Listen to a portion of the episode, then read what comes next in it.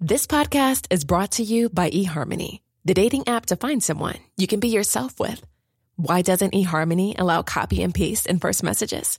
Because you are unique, and your conversations should reflect that. eHarmony wants you to find someone who will get you. How are you going to know who gets you? If people send you the same generic conversation starters, they message everyone else. Conversations that actually help you get to know each other. Imagine that. Get who gets you on eHarmony. Sign up today. One size fits all seemed like a good idea for clothes. Nice dress. Uh, it's a it's a t-shirt. Until you tried it on. Same goes for your healthcare.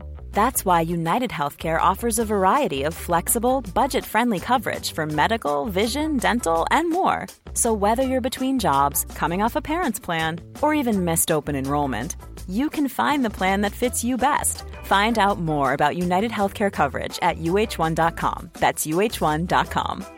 Ryan Reynolds here from Mint Mobile. With the price of just about everything going up during inflation, we thought we'd bring our prices down. So to help us, we brought in a reverse auctioneer, which is apparently a thing. Mint Mobile Unlimited Premium Wireless. How to get thirty, thirty, how to get thirty, how to get twenty, twenty, twenty, how to get twenty, twenty, how to get fifteen, fifteen, fifteen, fifteen, just fifteen bucks a month? Sold! Give it a try at mintmobile.com slash switch.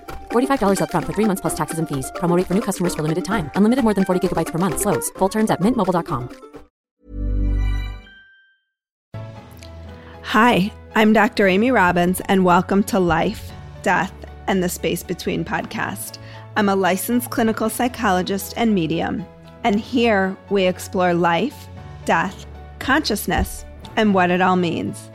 Today, I have Ji Hyang Padma on the show. Ji Hyang has combined an academic career with her, her vocation as a spiritual teacher. Ji Hyang served as Director of Spirituality and Education, as well as a Buddhist chaplain at Wellesley College for fourteen years. Additionally, she has served as a meditation teacher at Harvard University, Boston University, Babson College, and Omega Institute. Ji Hyang Padma is the author of the new book, Field of Blessings. Field of Blessings is a turning point, a, a revival. Revitalization of the healing arts in Western culture. Reclaim the power of ritual healing and reconnect with the roots of mind-body medicine. Welcome. Thank you so much. Absolutely my pleasure.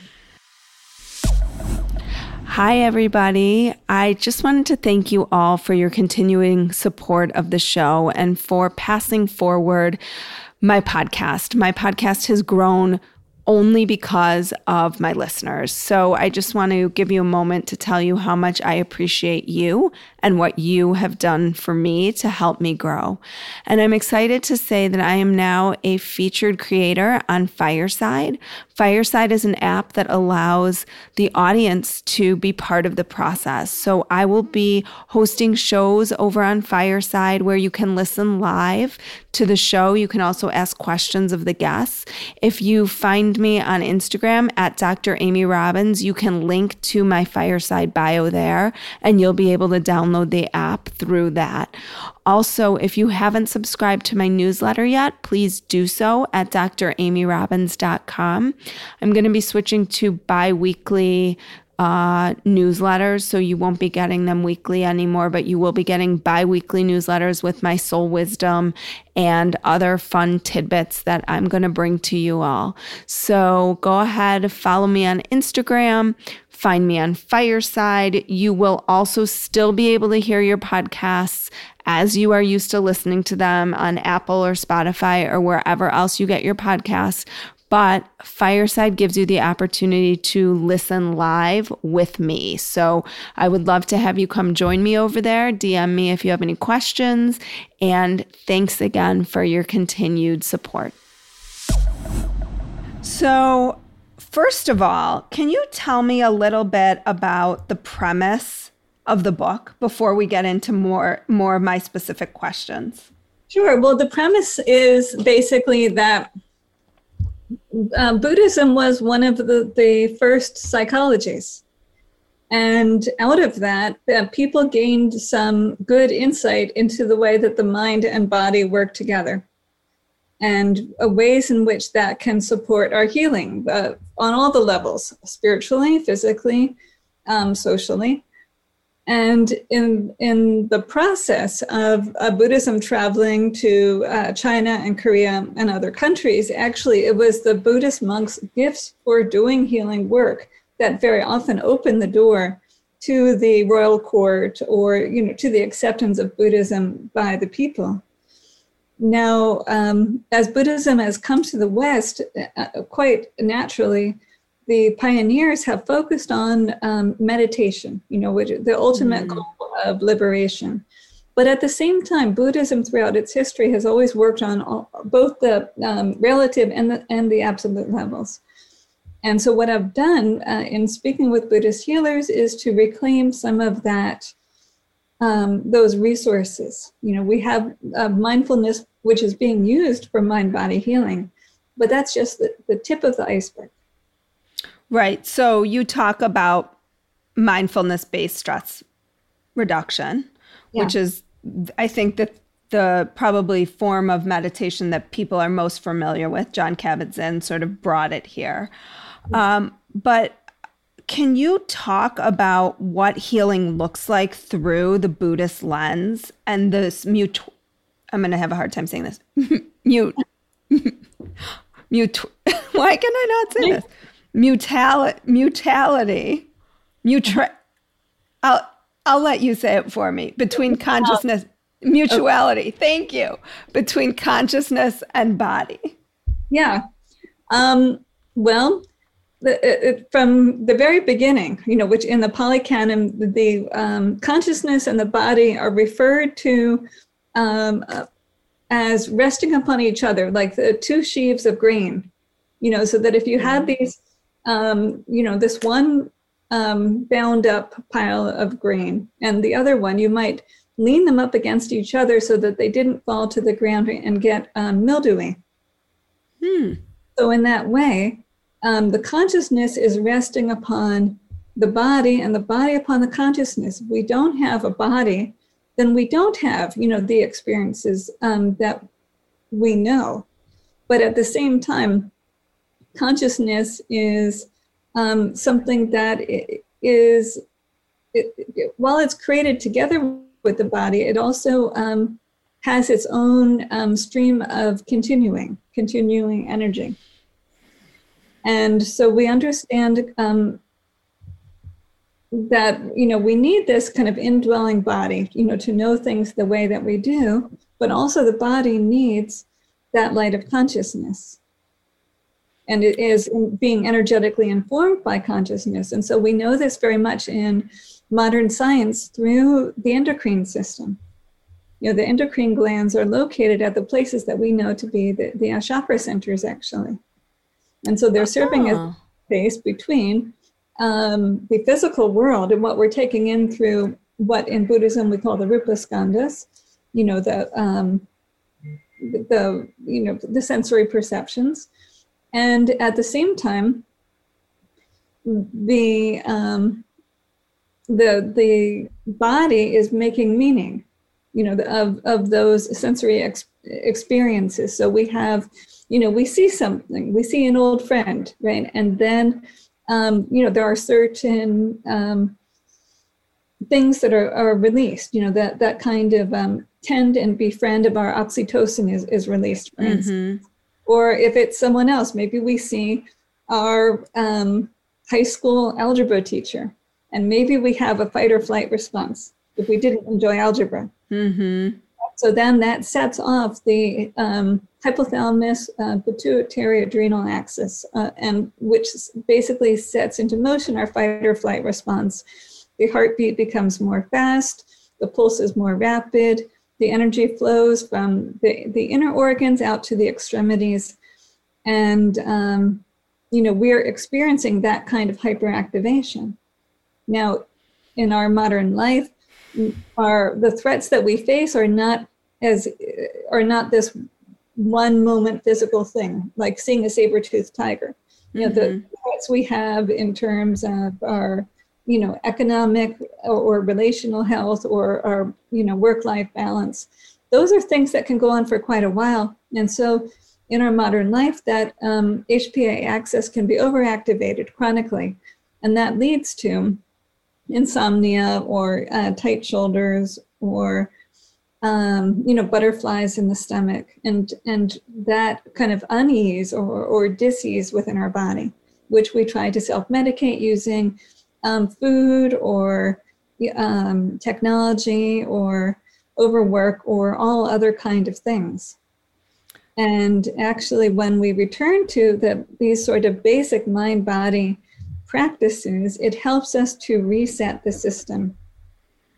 Um, so and that's so that's oh. that's in a to, in a short form, you know, how how things are playing out between the physical and that kind of mind, emotion, spirit. Mm-hmm. Mm-hmm. So it starts with that immediate sort of what is my kind of psychological experience of this. And yeah. how that then gets translated and filtered through the body.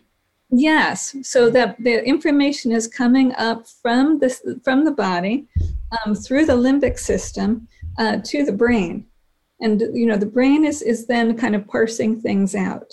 You know, based on the way that we judge this. You know, is this my old friend or is this my algebra teacher, for instance? You know, then mm-hmm. that sets the um, endocrine system into motion. And well. The, and- The information goes down to the gut, but then what's interesting is it comes back up from the gut to the brain again. So it's the, the, the mind and the body are reinforcing each other. Well, and so is where the psychology kind of, where the psychology comes in here is that, oh, there's my old algebra teacher, right? You have this initial reaction of, oh, I failed algebra. This person might think I'm an idiot or whatever it is. And then you you go, the psychology, I think, tell me I might be totally wrong here, goes to wait. That was my algebra teacher. That was eighth grade. This is no longer the, the experience that I have of myself. So I don't need to disrupt my body in this way. Yeah, ideally we do have, we are able to take our Um, thoughts with a grain of salt. You know, hopefully we don't believe everything we think. You know, we can check out that initial reaction if we get startled.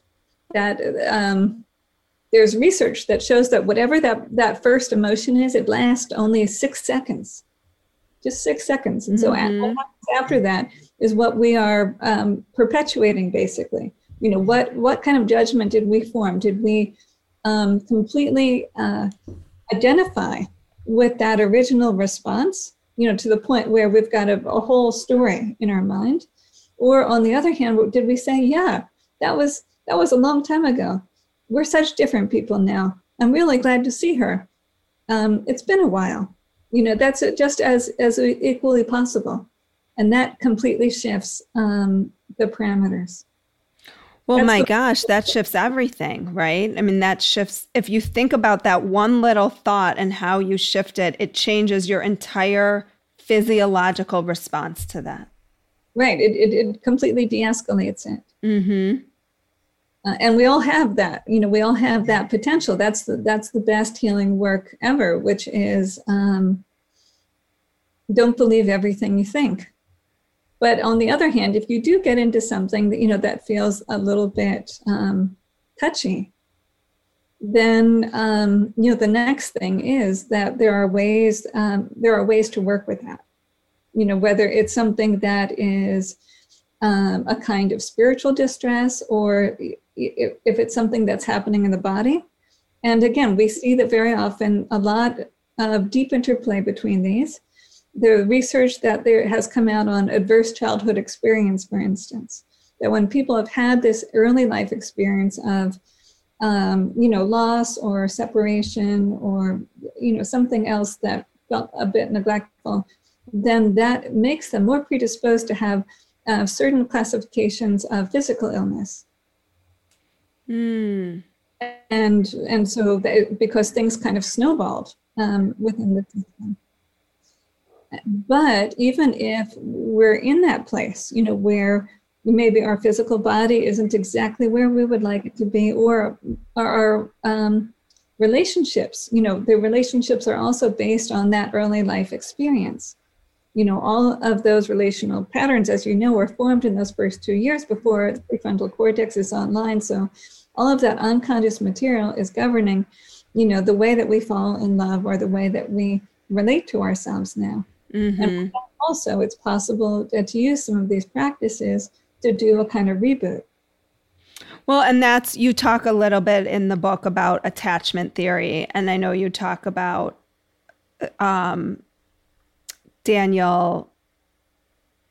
Daniel Siegel. Daniel Siegel. Thank you. I always want to say Daniel Stern. Um, Daniel Siegel, who I actually sat at a table with twenty years ago. At, he was speaking at a event that I was I was on um, for where I did my internship. And I was, my mouth was like on the floor at what he was saying. I just think he is such a phenomenal speaker, and the work that he's done is so amazing around mirror neurons and yes. I mean, everything that he's done. But can you explain how you how you in, incorporate some of these practices into shifting those ex, those those early childhood experiences or those early attachment experiences?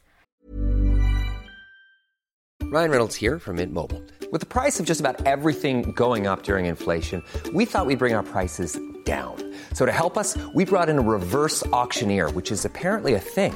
Mint Mobile Unlimited Premium Wireless. How to get thirty, thirty, how to get thirty, how to get twenty, twenty, twenty, how to get twenty, twenty, how to get fifteen, fifteen, fifteen, fifteen, just fifteen bucks a month? Sold! Give it a try at mintmobile.com slash switch. forty-five dollars up front for three months plus taxes and fees. Promo rate for new customers for limited time. Unlimited more than forty gigabytes per month. Slows full terms at mint mobile dot com. Ever catch yourself eating the same flavorless dinner three days in a row? Dreaming of something better? Well, HelloFresh is your guilt-free dream come true, baby. It's me, Keke Palmer. Let's wake up those taste buds with hot, juicy pecan-crusted chicken or garlic butter shrimp scampi. Mm. Hello Fresh. Stop dreaming of all the delicious possibilities and dig in at hello fresh dot com. Let's get this dinner party started.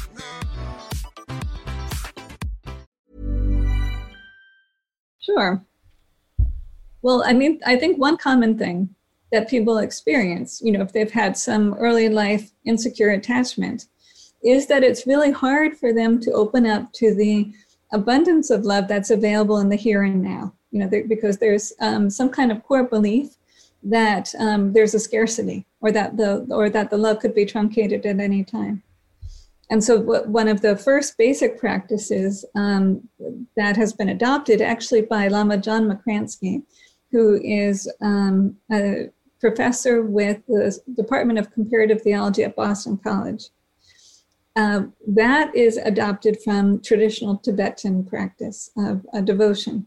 And so within this, this is something that anyone can do, is just taking a moment to envision all of these people who from the very beginning of our lives have carried a wish for our well-being. You know, our brothers, mm-hmm. sisters, our parents or grandparents, our friends, and also those people like His Holiness the Dalai Lama or um, Bishop Tutu, who carry a wish of well-being for everyone. So just taking a moment to envision their bright faces and really genuinely feel and sense that love flowing forth from them like a brilliant light, filling our heart. You know, opening the heart, expanding it, awakening it. So then our heart itself is like a golden life-giving sun. And that light um, goes to renew every cell of the body, you know, all the way nourishing the bone marrow, shimmering through the cells of the skin.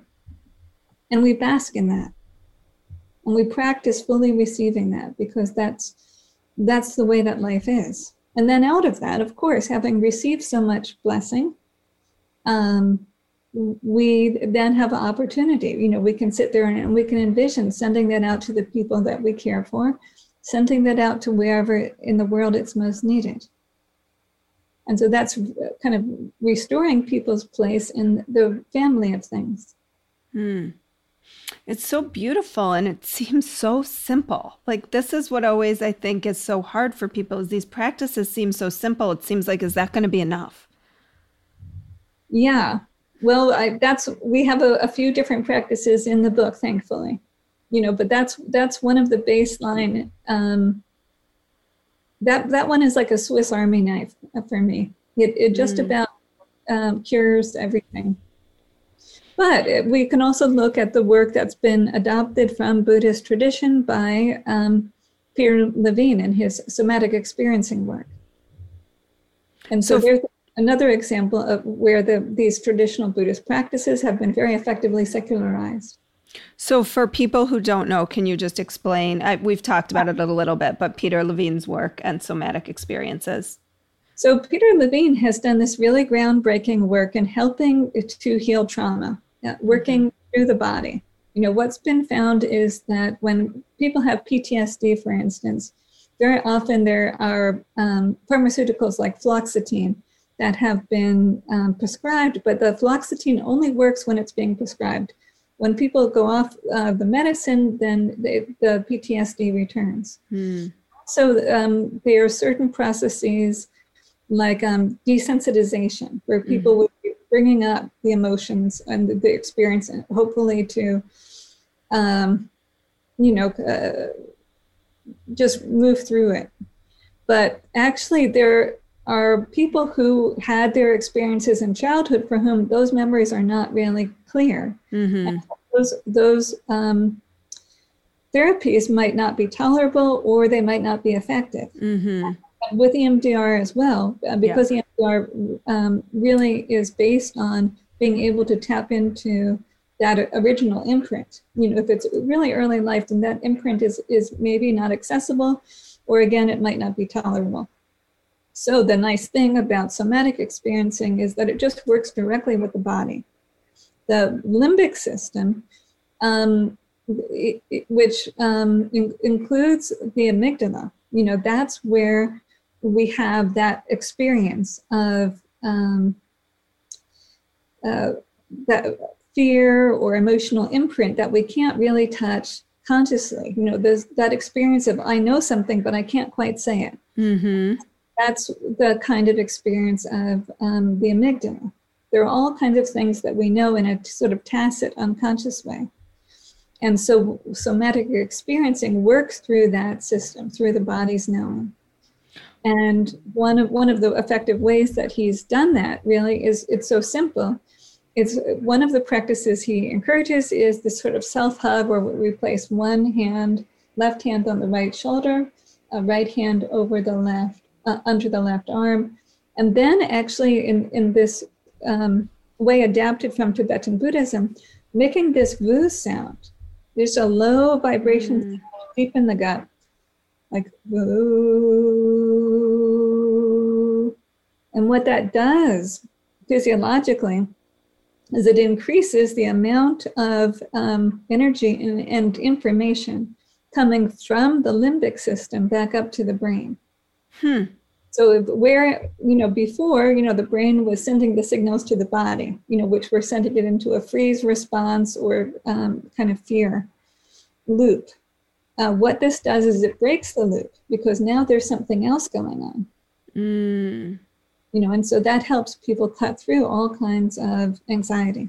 Pretty so effective. They don't ne- necessarily, like, as you're speaking, it re- I re- recall what Daniel Siegel said so early, is that just think about like pre-verbal memories as you had the experience, so you have to have some memory of it. You just didn't have the verbal language to make sense of that memory. So where did it go? It had to go somewhere. It's not gone, right? It's stored in your brain or your body or whatnot.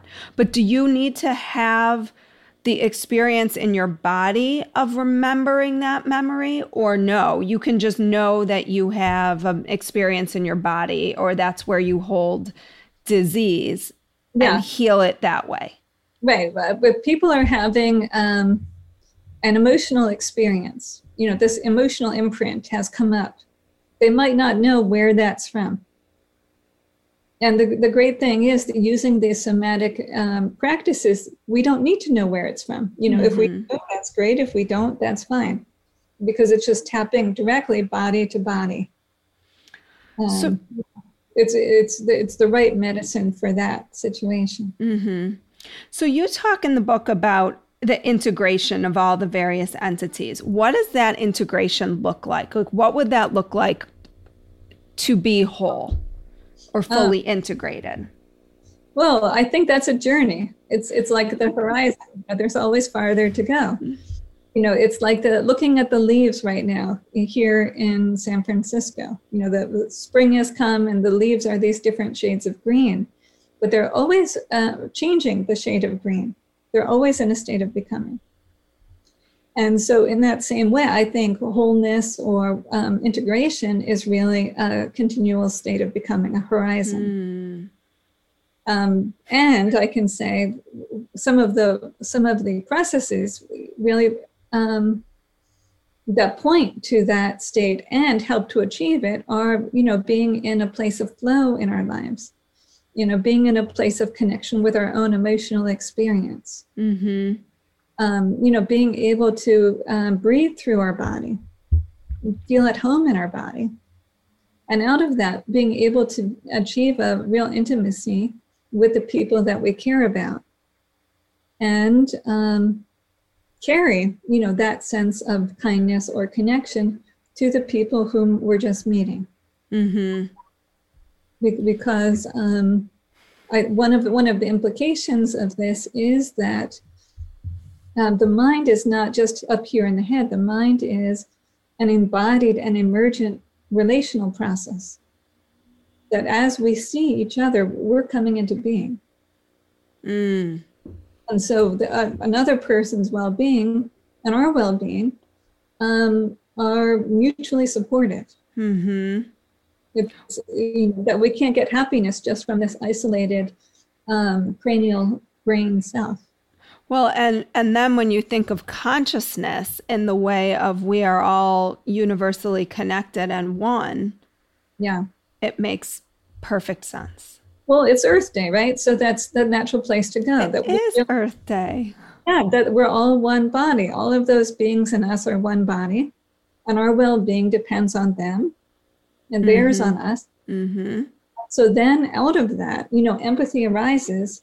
And that empathy is the place of um, not only our own wellness, but also uh, the ground for an ethics of wellness. Hmm. Because we're all wired the same way. We all depend upon that kindness and empathy from the very beginning of our life. Even if we have no religious Um, background whatsoever, we've already experienced the spirituality of people caring for us when we were too young to care for ourselves. Mm-hmm.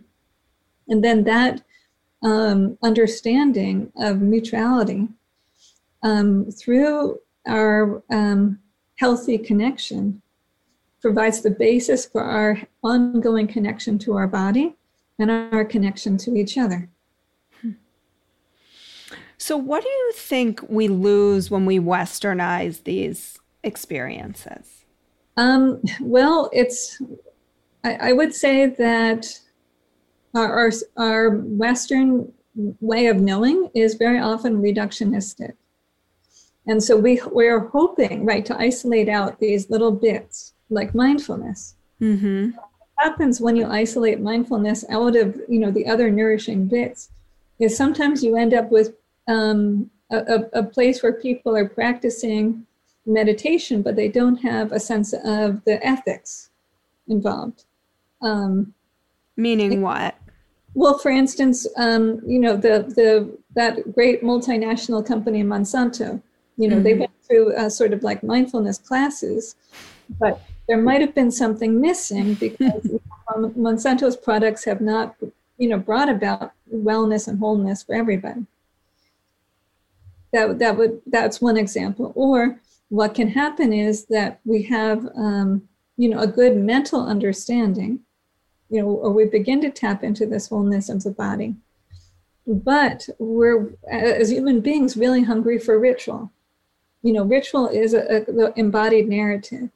It's our way of making meaning, and, and it's not just cognitive, you know, but it's really comes through the senses.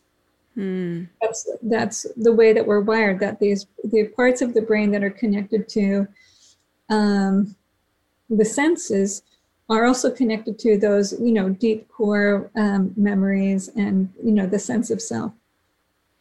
So that if we're able to convey this sense of wholeness and wellness through um, embodied connection, you know, through a visualization, through music, what that is doing is it's tapping into the brain's capacity for vertical integration. You know, according to Dan Siegel and other people who are doing the relational neurology part, um, music, uh, dance, rhythm, poetry, um, these are some of the strongest pathways to making connection between uh, the body and the mind. Mm. And all of these are at play in good ritual. Interpersonal neurobiology. That is what it was is called. I was like, what is it called that he does? And then you, this just triggered it for me. Oh, thank you. Yes. So can you, you talk about rituals. Can you walk us through them? Because I think each one was so important. Um, and okay. You started with setting intention. Yes. So of course, uh, the intention needs to be clear. Um, that, you know, that we can't, you know, as healers, you know, the first thing is, you know, how is the self as instrument doing? You know, if we're going to be um, conscious and intentional, you know, it's it starts from the moment before we open the door. It starts perhaps the, the moment that we wake up in the morning. The, mm-hmm. the healers that I interviewed, they would start the day with this intention. Um, to be a vehicle for healing, you know, using a traditional uh, Tibetan Buddhist medicine Buddha uh, visualization practice. Mm. Then, uh, as we sort of go into the world, and and um, that quality of mindfulness is going to help um, the healing work to happen. First and foremost, as um, uh, what Doctor Wangmo said, the healer. The doctor has to be mindful. If you're checking someone's pulse, or if you are, you know, kind of observing their relational life, mindfulness. So then out of that mindfulness, we create space within so that what we hear, we truly hear as a as a clinician or as a as a therapist. And then through that creating space inside, it's possible to create that really healthy Um, relational space. And actually, Dan Siegel also writes about this, um, you know, the different stages where we, we begin uh, with another person by matching, you know, sort of like mind to mind. And then maybe it kind of comes, drops in that we're connecting emotionally. And then we're connecting somatically. You know, we can feel within our body the state of another person because our own neural wiring is in a good place. And um, then out of that, really, the, the connection is what he calls interoception. And so that's that felt sense. Mm-hmm. And as we do that, um, that's creating sacred space where the person knows they're being seen in a true way, in an authentic way. Mm-hmm. That's what brings about the healing, that, that quality of connection. And why? I mean, we can look at this even physiologically and say if, if people feel disconnected, you know, if they feel unseen, unwitnessed, um, then they're more likely to experience a kind of loneliness and depression while they're doing their physical healing, for instance, in a hospital. I see that. And when if people are depressed, then their immune system is not going to be functioning as well. The, mm-hmm. you know, the healing process is just not going to be as vigorous. It only makes sense to use all the tools at our disposal. Well, and and for anybody listening who thinks, you know, therapy is just talking, you just described all the things. And as you were going through it, I'm thinking in my head, okay, yes. Yeah. I mean, you put words to it in a way that I had never really thought about it before, but that's exactly what happens. And I think, you know, people have often said to me, are, have you been in therapy or were you in therapy? And I was. I've talked about this before. I was in therapy for seventeen years. I still work with a healer because if I am not, I feel like if I am not clear, if I am not attuned, if I am not uh, aware of what is stirring for me, then I cannot hold space for somebody else to un- uncover and reveal what is difficult for them. Yes, that's it. And so the, by creating the sacred space within them, we're able to create space um, together with the other person for attunement. And then out of that, you know, the, um, there are ways in which we can kind of evoke the sacred and the, the numinous, and, and depending on the, the patient's own map of that, uh, we can help them uh, to make meaning of things. And then what that is, what's going on within the, the vessel of that therapeutic relationship is then they're being reconnected to their community. You know, every one of their relationships becomes a healing relationship. Mm-hmm. Mm-hmm. Yeah. And, and I've had that experience too, where people have said to me, you helped me, but in helping me, you also helped this person and that person and that person and that person and that person. And then the trickle effect. And that's, I don't normally think of that, but it's so it's so incredibly powerful, yeah. Because it is that notion of like, to heal one person, you heal the world. That's it. That's true. That's there's always that interconnection between the individual and the collective healing. And also what, what, what inevitably happens, I would say personally, is that as we work on um, the healing of another, we're also working on ourselves. Mm-hmm. Mm-hmm. Which is beautiful. And um, within this, there's a change of um, consciousness mm. that, you know, the, the healer's consciousness is is being, um, is serving, you know, as, as a vehicle for um, the healing, but also ultimately the client's um, consciousness also shifts. Mm-hmm. You know, you don't solve the problem at the level that it was created. Right. And so, I have two thoughts on, on that. One, when people ask, like, who's the best therapist? The answer is it's the best person for you, because the relationship is really, and there's been research on this, the relationship is where the healing happens. Definitely. And what was my other thought that you just said? Um, it will come back to me. I'll have to. This is why I need to write things down. I'm getting old and I need to write things down. Uh, one other question before we wrap up. Can you talk about the five elements in healing? Yeah, yeah, the five elements. So, um, you know, our body is made out of the five elements. It's, you know, our body is nature. Um, and these elements can be understood to represent different um, parts of our human experience. You know, for instance, water is usually associated with the emotions. Hmm. But water uh, in the um, Tibetan uh, five element theory is also associated with confidence. You know, if you have healthy water, then um, the, the confidence is in place. Or um, fire, you know, fire is connected with our ability to take action, you know, to assert ourselves, to move. Um, earth, you know, earth is, you know, our own groundedness and centeredness, you know, and, and um, you know, the air or space is, is a quality of mind, uh, you know, keeping keeping a mind that is, that is clear like space. Mm-hmm. And so w- what happens within this work, uh, the traditional work, is that as part of the assessment, the, um, the teacher or the healer can, can see where an element is missing and bring it back. And that's important, that all, whether it's within um, like a Tibetan system where people can use like sounds from uh, the Salong uh, practices, or within uh, Buddhist Qigong also. There are correspondences between the elements as they're identified in Chinese medicine and the movements and sounds that we can make to restore balance.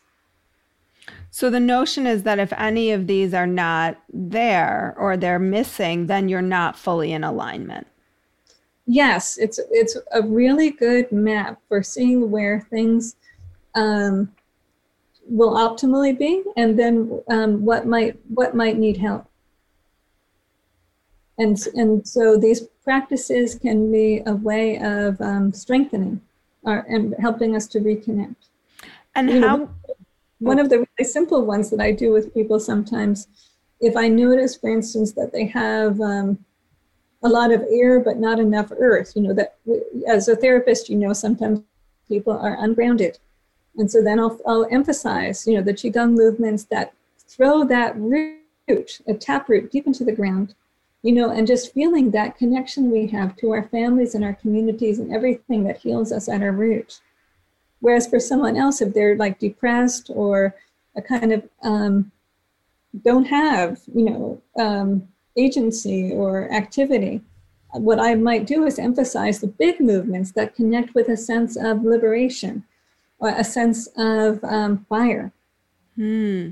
or a sense of this big space, like the big blue sky that holds mm-hmm. it.